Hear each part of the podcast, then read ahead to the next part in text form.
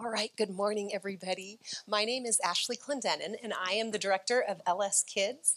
Today, we get a special treat. The kids are going to lead us all in the Lord's Prayer.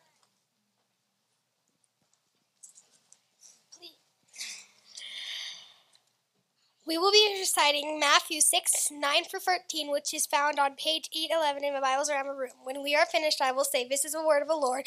You will say, Thanks be to God. Pray then like this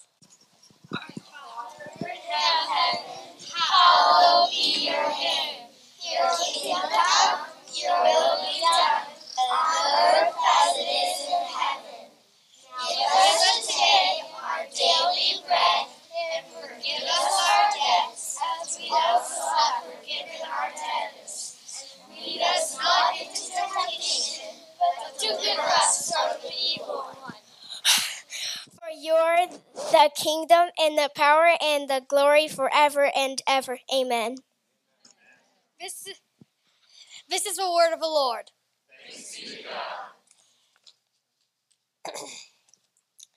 Lord, open our hearts and our minds by the power of your Holy Spirit, that as the scriptures are read and your word is proclaimed, we may hear with incredible joy what you say to us today. Prepare our hearts, O God, to accept your word. Silence in us any voice but your own, that hearing we may also obey your will, although Jesus Christ our Lord, be, through Jesus Christ our Lord, because your word is a lamp to our feet and a light to our path. Amen. Amen.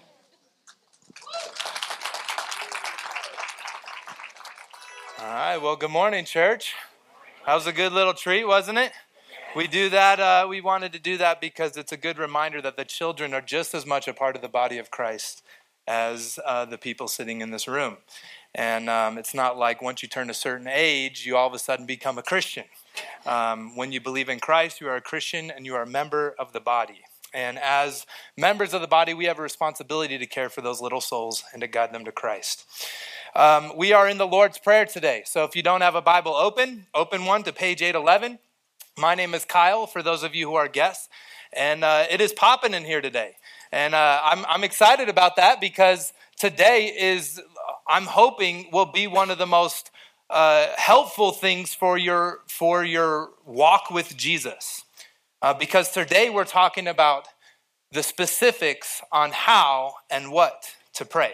We're going through the Lord's, or we're going through the Jesus's Sermon on the Mount, and he gets to a point where he talked about the posture of prayer, which we talked about last week, and then this week he talks about the content of our prayers. Now, in 1535, there was a great theological giant named, he wasn't physically a giant, he was just a really important man. His name was Martin Luther. And um, Peter Beskendorf was his barber, which is kind of funny because if you've ever seen Martin Luther's haircuts, it doesn't take much skill. It's like you put a bow on his head and cut around. And uh, he, Peter Beskendorf, asked him for some, some practical guidance on how to pray. And so, what Martin Luther did is he wrote his barber a letter giving him some advice, and that uh, turned into uh, a book called The Simple Way to Pray. And in it, Martin Luther just walked through the content of the Lord's Prayer and he said, if you want to learn how to pray, this is how you pray. And it's good advice because this is exactly what Jesus said. If you see in verse 9, uh, which, if you're new to the Bible, the, the large numbers in your Bible are the chapters and the little numbers are the verses. In verse 9, Jesus says, Pray then like this. And then he gives us the Lord's Prayer Our Father in heaven, hallowed be your name. Your kingdom come, your will be done on earth as it is in heaven. Give us this day our daily bread, and forgive us our debts as we forgive our debtors. Lead us not into temptation, but deliver us from evil.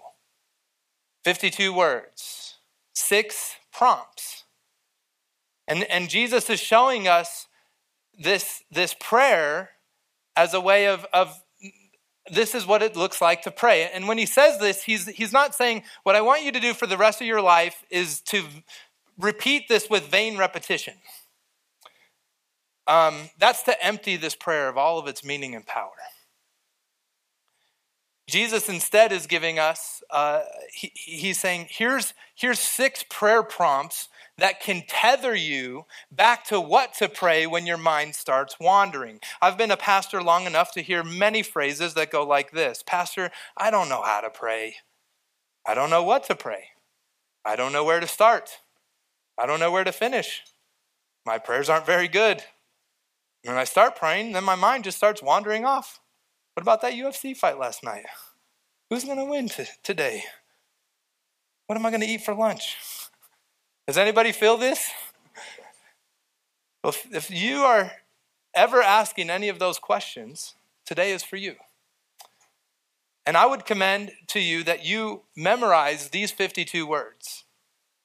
And if you haven't already memorized them, and if you feel like that's too big of a challenge, I would recommend write them down on a card because I really believe that this is a prayer that Jesus wants us to pray every day. And I was reading this uh, early on Wednesday morning, and, and, and I really got, came to that conclusion when I, when I was meditating on this phrase give us this day our daily bread. And, and Jesus says, give us today our bread, meaning tomorrow we have to ask for more bread. And I think that what he's saying is this is the content that should form your prayers every day.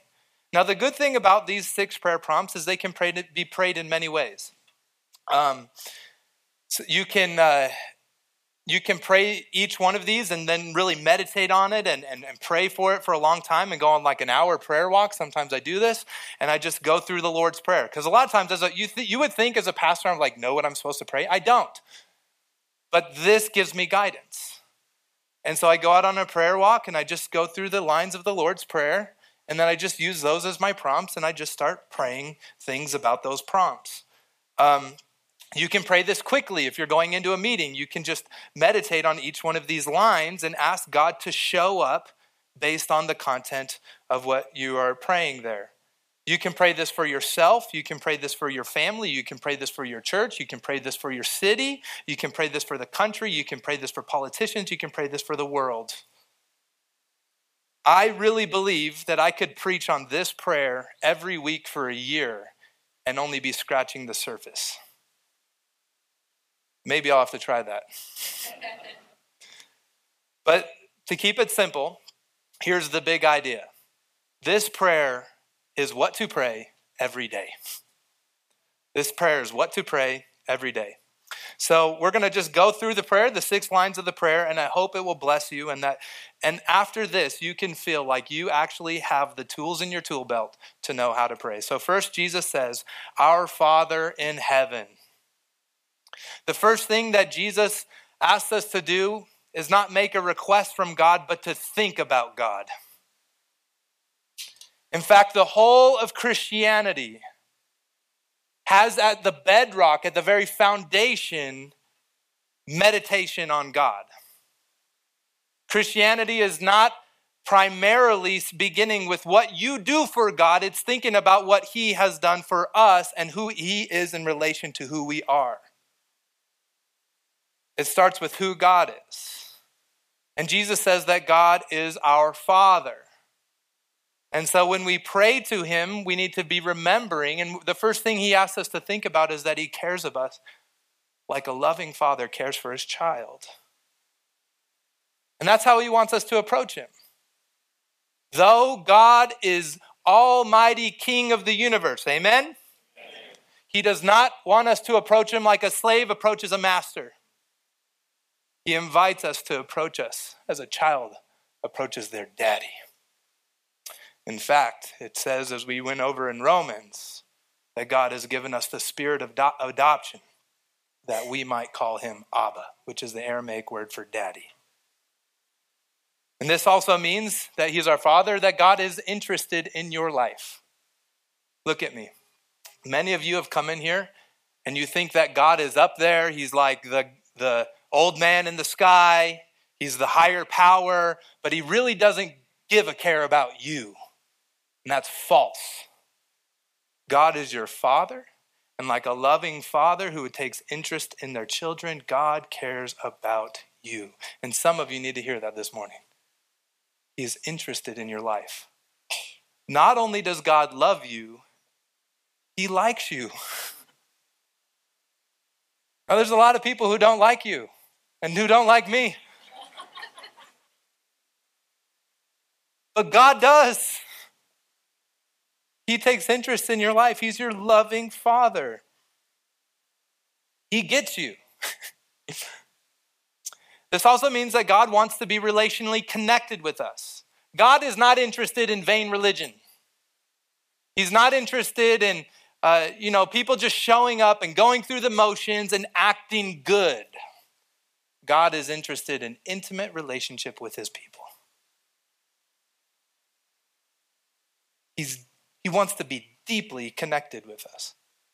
This also means that God has your best in mind and will do what's best for you, even if you don't think it's what's best for you. He's our Father in heaven. Now, when a child asks things from the Father, you can't always say yes if you're a loving father. because the child has limited information. A child doesn't know what is best for their life. That's why God gives children mothers and fathers. And so when we pray to God as our Father, it's also an invitation to surrender to His will, knowing that He will do what's best for us, even if we disagree, but we can still know that He loves us. Now, when I say the word Father, it affects every one of us in a different way, and it affects all of us deeply, doesn't it? It's because it touches us at the core of the human relationships that have formed our very identity. When I say the word Father, it is impossible for any one of us to have no emotional reaction. And numbness is an emotional reaction. When I say the word Father, some of you get anxious, some of you get happy, some of you get joyful. Some of you get angry. Some of you get numb. Some of you get bitter. Some of you get apathetic. But God knows what He's doing in telling us to pray this word. For some of you, it's easier to relate to God as king than it is as father. Anybody like that? You're like, I get the whole God as king thing. I have a really hard time with God as father. God knows the weightiness of this word. He knows that this word gets us all out of sorts. And just like your father on earth, whether you want to admit it or not, has had a large influence on shaping who you are today, God is saying to you, You call me father because I'm going to reshape you. And in telling us to come to Him as Father, it's giving us an invitation for renewal. It's giving us an invitation to be reformed, in a sense, to be recreated.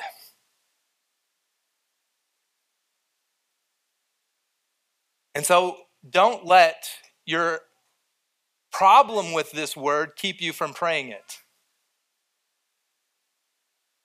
When you come to God as your Father, He will heal those deepest wounds of your soul. Now, it doesn't say my father. What does it say, church? Our father, right? Our father. And what this means is that one of the big things that Jesus came to do, uh, he came to die for our sins. Amen? We are forgiven people. But he didn't just come to give us a fresh start, he came to give us a place to belong. We have a community now. And so when you say our Father, you should be thinking vertically about your relationship with God, but you should also be thinking horizontally that you have a family that you belong to. We have a family. God saved you not just to forgive you, but to make you belong. And that's good news. Many in here have been divorced and are lonely, are widowed and are lonely, have been left alone by their parents and are lonely, have been broken up with by their boyfriend or girlfriend and are lonely. But you don't need to live in lonely despair because here you have a family. You have a place to belong, and you will forever have a place to belong. And even if some horrible thing happened and you had to move to another country to flee for your life, there will be Christians there that you will have a place to belong. And even if you can't speak the same language, there will be such unity of the Spirit that you will have belonging of the family of heaven. Because the family of heaven is every tribe, nation, language, and tongue, every socioeconomic status, and every age. And so he's not just our father, he's not just our father, but he's our father in heaven. And I love this because our father is this intimate language, in heaven is this huge language.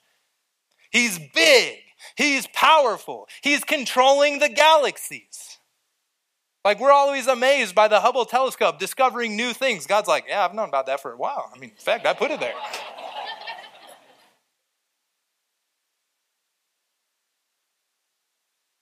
He's the creator and sustainer of all things. There are some animals living at the depths of the sea or on tops of mountains that humans will never discover. And God put them there and cares for them for his pleasure and his pleasure alone. That's how big he is. He's the one who brings rain on the earth. He's the one who controls all governments.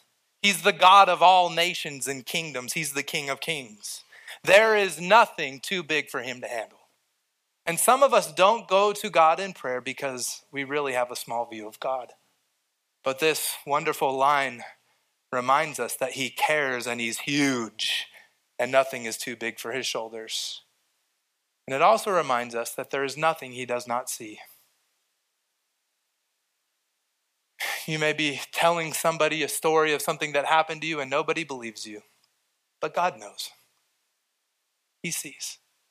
You may be feeling like you're getting mistreated and abused. You may, you may be in a marriage that you feel like you just don't know what to do and it's hard to articulate to others. God sees and God knows because He's the God of heaven. And so, we can also be confident that since He sees all things, there's nothing, nothing that catches Him off guard. God's never surprised. And sometimes we need to cling that in, in midst of great tra- tragedy. And then trying to make sense of a world that is trying to sp- just spiral out of control, we need to remember that God's got this in his loving hands. And so when we pray this prayer, Our Father in heaven, it's important to remember both aspects of God. Some of us are going to be more inclined to emphasize He's in heaven and we're not going to want to connect with him in relationship. And then others of us are going to be more inclined to connect with us in, in, in relationship, but we're going to forget how big he really is. But you cannot separate the two. He's our Father in heaven. And so, what this causes us to do is four things when we pray. Number one, we pray courageously because we know that He's big and nothing's too big for His hands. Number two, we pray confidently, knowing that He really does care. Psalm 62 says this Trust in the Lord at all times, pour out your heart before Him, because God is a refuge for us. Think about that word pour out your heart. When you pour something out, it is not clean, it makes a mess. And God is inviting you to give Him your mess because He cares about you.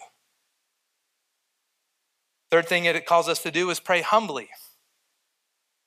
So you should pray confidently, like, yeah, God cares, and like, that should warm your heart, but it should also scare the heck out of you. Because He's in heaven. You're not just talking to your bro. You're not just talking to, you know, your girl. You're, you're talking to the God of heaven. And there should be a holy trembling that comes upon us when we talk to Him, but also a humble confidence knowing that He cares. And then lastly, we pray genuinely. When my kids come and talk to me, they don't feel like they have to talk proper in order to get me to listen. And I love it. And God doesn't want you to feel like you have to talk proper. Just use your normal language to talk to Him because He wants to listen. Pray genuinely to Him. So, our Father in heaven, this is what to pray every day. That's the first prompt. So, what it looks like is you're going and you're praying. You walk in, you're, you're praying, okay, our Father in heaven, and you just start thinking about those things, meditating on who He is, and you give God your cares. You remember that He's, you, you thank Him for caring for you, and then you can move on to the next line. The next line is, Hallowed be your name. Now, hallowed is a funny word, isn't it? What does hallowed mean? The word hallowed means set apart as holy, it means set apart as special, as something to be honored. Um, at my house, we have these red plates that say, You are special, you are special, you are special. And at, on your birthday, you get the red plate. You're special. It's set apart to honor the person. And so, God, the word hallow means to set God apart to be honored, honored above any relationship, honored above your wife, honored above your boyfriend, honored above your girlfriend, honored above your kids. God is to be honored above all. Another way to think about um, the word hallowed is it means to be put at the center. If you think about every one of us builds our lives around what we deem to be most important. And so when we say hallow your name, you're saying we're, we're praying, God, we want to build our lives around you. And let's be honest, a lot of us build our lives around retirement, around money, around comfort, around security, around approval. And God says, get rid of all of that and put me at the center. Because all that other stuff can be taken away from you in an instant, but God will never be taken away from you. We were made to have Him at the center. And every time we try to put something else at the center, we only find more emptiness. Maybe that's why some of you have so much emptiness, is because other things are at the center of your heart. You need to hallow His name. And so, practically, what this means when you pray, Hallowed be your name, it means that you're asking God to reestablish himself at the center. Because let's be frank, we're not strong enough to put him there. He's got to do the work to put him at the, himself at the center. Second thing we're doing is we're, we're praying that God, or that the world would see him for who he really is. Hear me clearly. God's name isn't hallowed. God's name doesn't have value because we give him value. When you give God value, you're only aligning yourself with what all of creation already knows. He has eternal value. So you're just agreeing with it. And so when you say, Hallowed be your name for the world, when you're praying that prayer for your work, for, for the schools around you, for your neighborhood, you're saying, God, just help people to recognize the value that you deserve. Help people to see the treasure that you really are. And then lastly, when we pray, Hallowed be your name, we're asking God to help us make life about Him. And so, what this looks like for me is when I get up here and I'm walking up to the stage, I often say, Hallowed be your name, hallowed be your name, hallowed be your name, because I know there's a part of my heart that even though I'm saying give glory to God, there's a part of my heart that says give glory to me. And when you go to work, you should be praying, Hallowed be your name, hallowed be your name, hallowed be your name, because you want it to be about Him. When the musicians get up here, Hallowed be your name, hallowed be your name. At mom at home, Hallowed be your name. It's about Him, it's not about us. Not about us. This shows us that we were created to hallow. We were created to honor. We just honor the wrong things all the time. And so God is only inviting us not to do something, He's not inviting us to do something that we're not already doing. We're already hallowing. He's just trying to invite us to do something that we were created to do, which was hallow Him. That's what it means to hallow His name. And so, as you're praying for your work, as you're praying for the city, as you're praying for our country, as you're praying for these elections coming up, a prayer of the church should be, Hallowed be your name. God, would you just put your name at the center? And then we get to the next line as we pray every day Your kingdom come. Jesus says, Your kingdom come, your will be done on earth as it is in heaven. This word kingdom, again, roots us in who we are praying to. You're going to find that through the whole of the Lord's Prayer. God's constantly remind you who He is. He's a king. God is not simply a nice counselor who wants to give you advice. He is not a coach who wants to help you win at life. God is the sovereign king of the universe. And as Jesus people, remember, we remember that Jesus came to establish the Father's kingdom in a visible way on earth. But I, I read a tweet this last week from Tim Keller. I didn't know Tim Keller's on Twitter, but he is. and he said, if we're honest, we would prefer Jesus as a consultant rather than a king. You know, a consultant, consultants are great because you don't have to take their advice. but a king, you have to listen. God's a king. And whenever we align ourselves with God, it works out in our souls. And a lot of times it works out in practical life. But whenever we try to do things our own way, it doesn't work out. And so when we're praying, Your kingdom come, what we're saying is bring the kingdom of heaven, bring heaven down here on earth so it seems like we are starting to see heaven on earth. That's what Jesus said earlier in the Sermon on the Mount. He says, You are light, be light. You are salt, be salty. He's saying, you, are supposed, the church is supposed to be the light of the world in the midst of a dark place. The world is a dark place. The church is supposed to be a place that is visibly different, that visibly shows a demonstration of what heaven is like. And so when we pray, Your kingdom come, we're saying, God, make those realities realities now, not just in the future. So, in heaven, if you think about what it is like in heaven, in heaven, God is there, seen and felt. There is no doubting him. In heaven, sin is forgiven, hatred is squashed, evil is destroyed, evil is un- beauty is undefiled. Nothing is perverted. All relationships are filled with love. Every race and ethnicity is represented and valued. There is no division. Everyone is thankful. Peace reigns. Anxiety is forgotten. Loneliness is non existent. Death, sickness, and destruction are no more. And so when we pray, Your kingdom come, we're praying that those realities would become realities here on earth. That's what the world hungers for, is heaven. And so when we pray, Your kingdom come, Your will be done, we're praying for revival. Revival is an old churchy word.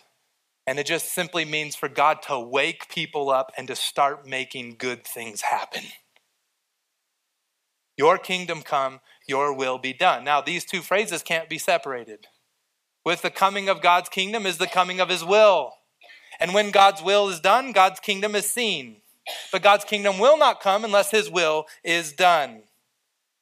And this is what Jesus came to do in the book of John, he said, My food is to do the will of the Father. He's like, I don't need to eat, I just do the will of the Father. I came to show us what the will of God looks like. And to follow God means that you want what He wants over what you want. That's what keeps a lot of people from following Jesus. They like the idea of Jesus saving them and forgiving them, but they don't like the idea of Jesus saying, You have to do what I want. And that's only because they don't realize that what Jesus wants is really what's best. There is no way to pray, Your kingdom come, without praying, My will be gone.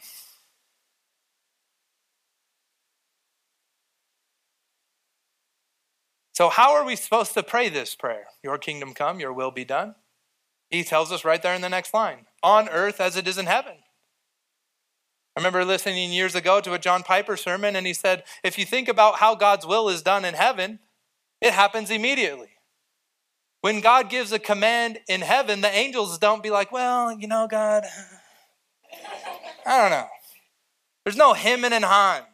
There's no delay. There's no back talk from the angels. There's no disrespect. There's no halfway obedience. It's just done and it's done perfectly. And so when we pray, Your kingdom come, Your will be done, what we're saying is, God, help me to be that kind of person so that when you say to do it, I just do it immediately. Not half heartedly, not him and han, not disrespecting, not delaying, not talking back. I just do your will because I believe your will is best for my life. And so, what we're praying when we're praying, Your kingdom come, Your will be done, is we're praying for revival. Fix what is broken, revive this place back to life. We're also praying for God to help us surrender. You ever have a hard decision that you have to make and you're just like, I just don't know what to do? What you need to pray is, Your kingdom come, Your will be done. Help me surrender because I can't do it on my own. We're also praying for God to grant us obedience. Some people call the church an embassy. Do you know what an embassy is? An embassy is in another country. The United States will have an embassy. And within that country, if you wanted to get United States culture and food and, and even United States politics and rule, you can go into the embassy. And the church is supposed to be an embassy in this foreign land. So that people want to know what heaven is like, they need to see the church. We need to be a visible embassy for a broken world. And so that's what we're praying for. We're praying that the church would be obedient to God's will. And then lastly, we're praying for an exercise of God's mercy. Because sometimes life is so disorienting and there's so much tragedy that happens. There's so much deep wounds that happened that we're like, I don't even know what to pray. You just pray, Your kingdom come, Your will be done. Lord, have mercy. You know. And it's okay for me not to know because you know. That's what we're praying when we pray every day. The, the fourth thing is give us this day our daily bread. Now, this is a prayer for provision. Again, it's rooted in identity. God is the creator, God is the provider, we are the creation. As capable as you are of providing, some of you work your tails off, and I'm proud of you. Good. Christians should do that. But at the end of the day, it wouldn't take much for us to lose our provision. Bad luck, a severe drought, famine, war, economic collapse, somebody in your family going through a severe illness, a terrible accident could take our provision away like this. And I've sat with several people in my office who are millionaires, hard workers, and lost everything in a matter of months. And so, this prayer is a prayer to remind us that at the end of the day, God is the one who is the provider, not us. As I like, my dad has often reminded me, God is the one who signs my check, not my boss.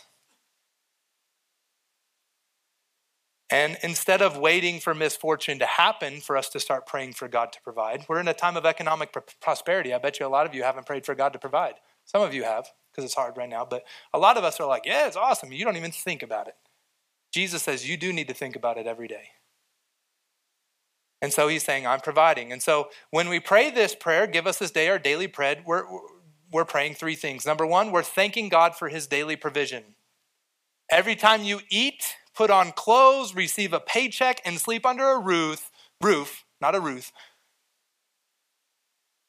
Every time you sleep under a home or wherever you're at, you should thank God that He has provided. He's our provider. Give thanks. It's easy to look in the closet. Let's go. Come on.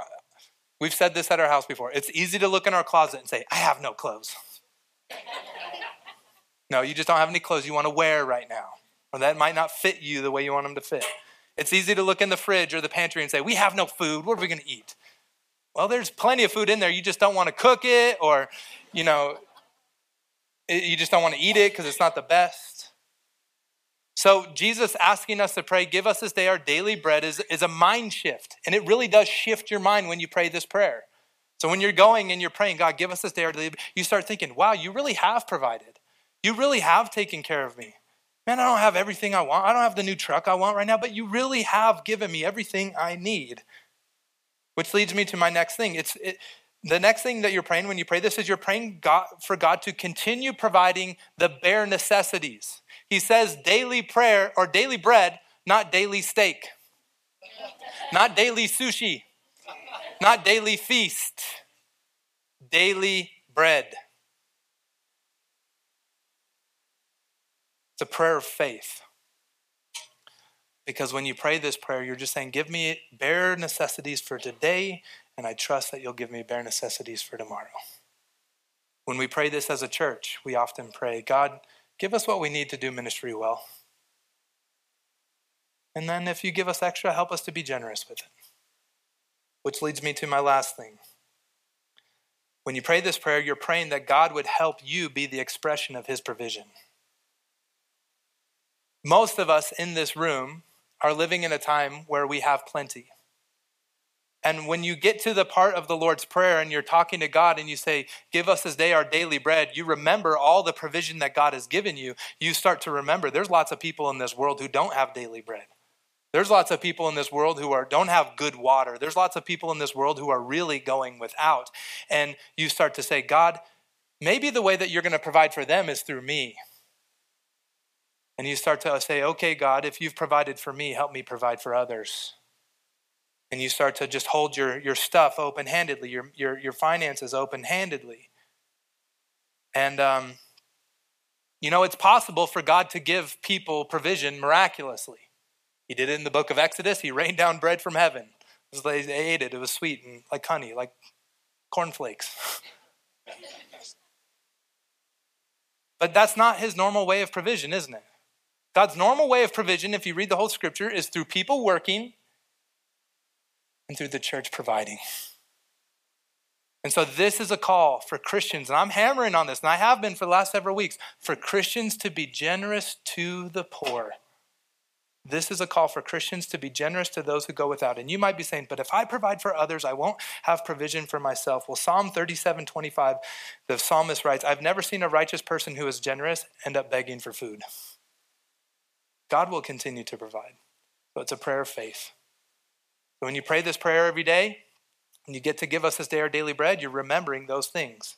Then you get to the next line Forgive us our debts as we forgive our debtors. What this shows us is that what we need more than food is forgiveness. And I think that they go, I think that Jesus put them hand in hand right there. You're praying for food and then you're praying for forgiveness as a reminder that what you need more than food is forgiveness. Jesus himself said, I am the bread of life. Whoever comes to me will not go hungry.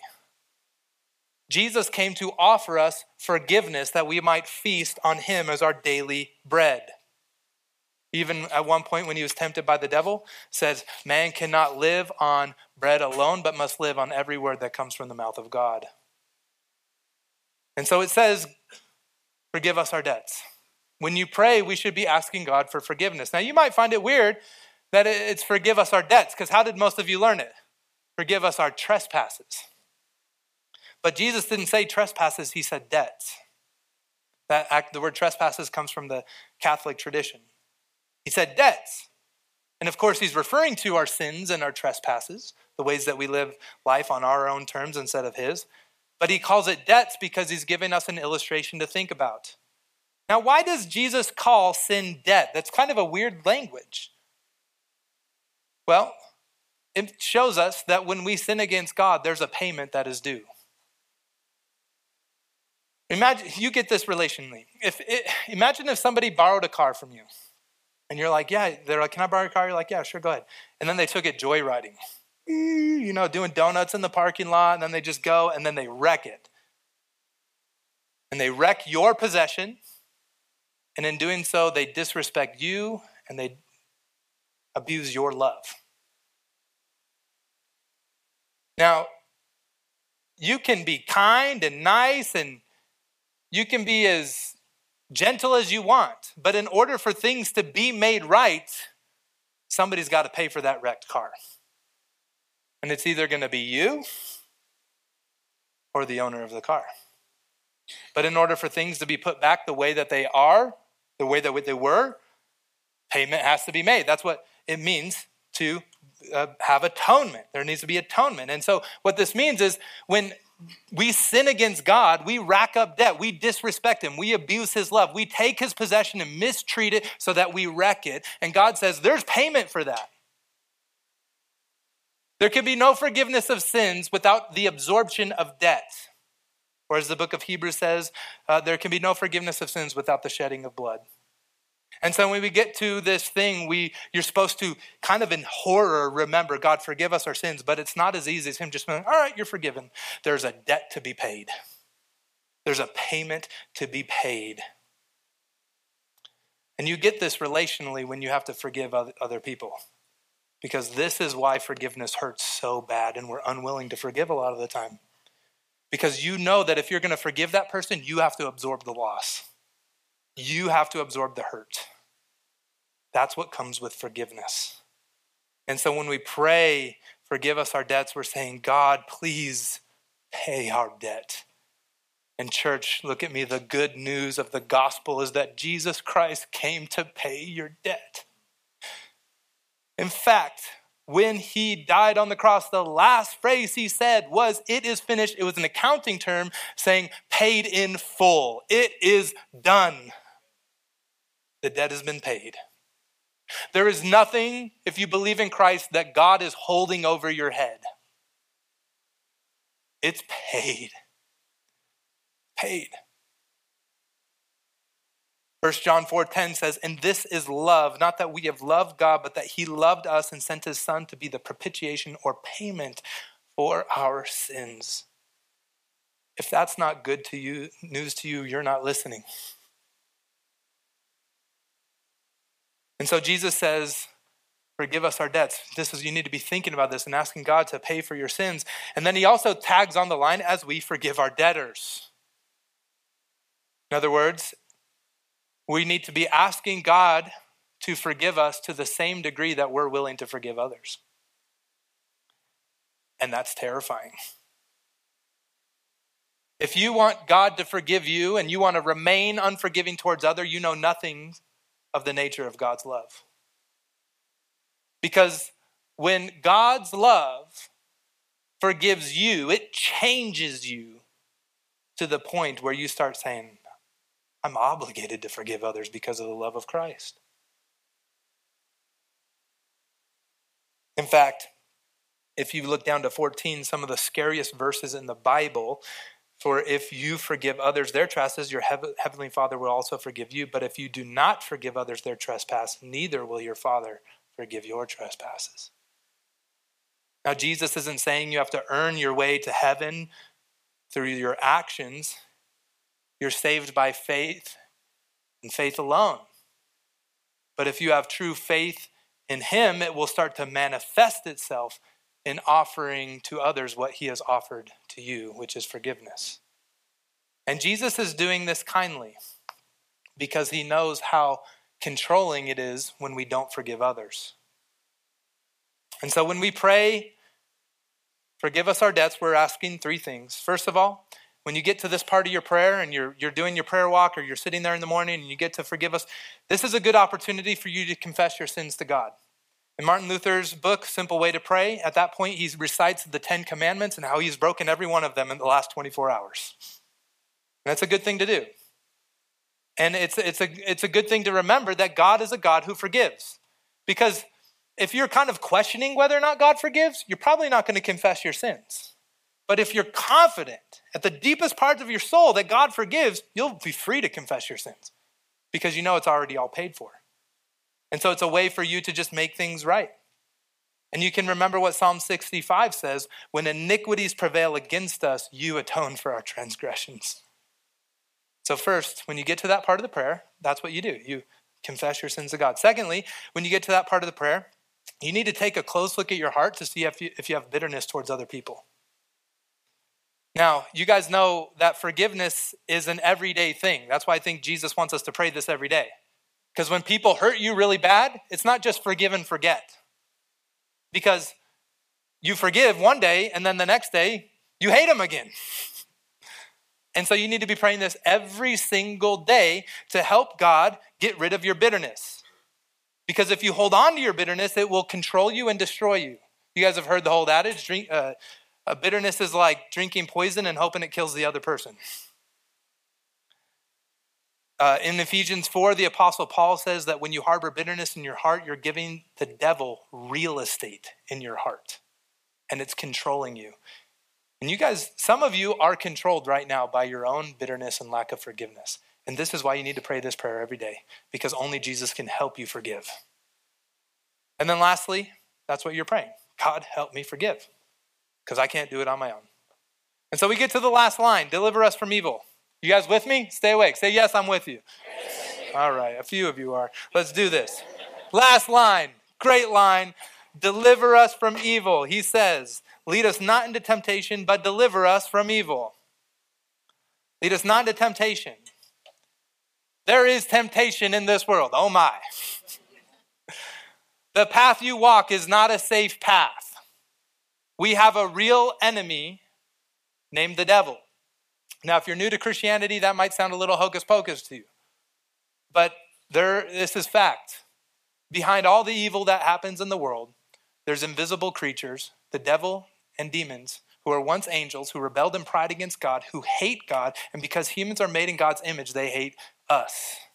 They don't want to see us worship Him, they only want death, and they seek to cause destruction. And one of the ways that they tempt us is to blind us to the vision of who God is and what He has for us. The devil's been doing this since the garden. God gave everything to Adam and Eve in the garden. And what did the devil tempt them with? You know, God's really holding out on you. And they believed it. And he does the same with us. This causes us to idolize, covet, lust, be self reliant, to hurt, steal, lie, to preserve our image, to do things we don't want to do, to do things that we know we're not supposed to do, and to not do things that we know we're supposed to do. Temptation is everywhere and it's coming at you all the time. Even if, if you're like, you know what? I know a good way to get rid of temptation. I'm just going to be by myself. One time I was hiking and I'm like, this is great. There's no temptation around, no people around to make me angry. And then the Holy Spirit said, but you're here. you take your stuff with you. You take your garbage with you wherever it goes. There's temptation everywhere. The temptation comes from the devil, the temptation comes from the broken world, and the temptation comes from the power of sin. And the sin is within us. And so, what we need to be praying is lead us not into temptation. This is a prayer, again, rooted in identity. We need a leader. We're not capable of leading ourselves. I am sick and tired of hearing people say, just follow your heart. The scriptures say your heart is deceitful and wicked above all things. It's not a good thing to trust. And anybody who's lived 15 years will tell you that. Don't follow your heart all the time, it'll really jack you up. It will really screw your life up. You will make some bad decisions. Follow your Lord because you need a leader, and it's okay. It's okay that you need a leader. It doesn't make you a sissy. Makes you a sheep. And what this does is it roots us in our identity that God is our shepherd and we are his sheep. We are to follow his voice. We are to follow his lead. He is our protector and guider and he needs to lead us in the right path. And so then it says, but deliver us from evil. Now this has two layers. The first layer is the evil of sin. As Westerners, we like to think of sin as the actions we do, but it's not only the actions we do. When the Bible talks about sin, mostly it talks about sin as a power that is at hand as a power in this world, as a power within us. And what it shows us is that we have this twisted, corrupt cancer within us that's always trying to twist us away from God, and we need to be delivered from that power of sin. And so when you pray, deliver us from evil, what you're saying is, God, deliver me from the power that's bigger than me, because I can't do it. And then, secondly, you're also praying, God to deliver you from the evil of Satan and demons. Now, like I said, these are fallen angels and they hate us, and they're powerful. I already quoted Martin Luther, and Martin Luther said that one demon is stronger than a thousand men combined. Nobody can stand against him. But God can deliver us. In fact, one of the gospel great parts that we often overlook is not just that he came to forgive us our sin by laying down his life, but he came to conquer the devil.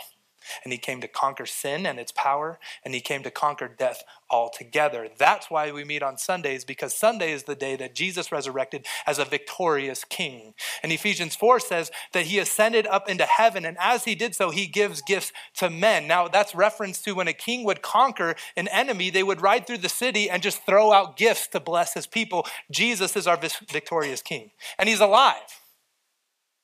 The devil, when Jesus was dying on the cross, he wasn't just having nails put through his hands, he was having a nail put through the devil's head. Colossians 2 says that the record of debt that, that has stood against us with legal demands, Jesus has paid. This he set aside, nailing it to a cross. He disarmed the devil and his authorities and put them to open shame. I love that. Just stripped them naked and he's shaming them by triumphing over them in the cross. This is what God has done in the death and resurrection. Now, the devil thought he was winning when he killed Jesus. But like a great judo master, he has no judo. Judo is the martial arts. When somebody's coming at you, you use their energy against you to pin them down. Jesus used all the momentum of the devil as they were trying to kill him to crush him. And so, yes, the devil is alive today, but he's greatly restrained. And yes, he prowls around like a roaring lion seeking someone to devour, but he prowls around as a defeated enemy. It's like when a war is won, you know, a lot of times the enemy soldiers keep fighting, but they're just guerrilla outposts. The war is already over. And one day they will all be squashed out. And they are being squashed out as the church is spreading all over northern Nevada and the world, as the darkness is being pushed back. And one day our Lord will come again to judge the living and the dead. And on that day, evil will be no more. And so when we pray this, we pray the great theological truth Christus victor. Christ is victorious, and we stand in his victory. This is the hope of the church. So we admit to God when we pray this that we are not strong as we think we are. The, the, the gospel of America is exercise your bravado, dig down deep, grab the light within inside, and pull yourself up by the bootstraps. But the gospel is not the John Wayne gospel. John Wayne's great. I love him. But that's not the gospel of Jesus Christ. The gospel of Jesus Christ is admit that you're weak and broken, and he will pick you up. When we pray this, we admit that sin and evil is stronger than we are, but He is stronger than it. And we remember the great truth that the New Testament says that He who is in us is greater than He who is in the world. And if we resist the devil, He will flee. And all God's people said, Amen. Amen. Lord, we love you. You're so good to us. You're our great shepherd. I pray that this, these six lines, that people would memorize them, that people would use these as a way to pray every day. We thank you, Jesus, that you didn't just tell us how to pray, you gave us the content for our prayers. And we love that because we often get lost. We thank you, Father, that you want us to come to you like children, that we don't have to speak to you with proper language, that we can just talk to you as a child talks to his dad. Lord, I pray that we would become a praying church we pray for a praying movement to happen all over northern Nevada that your kingdom would come and your will would be done on earth as it is in heaven. And this we pray for your glory. Amen.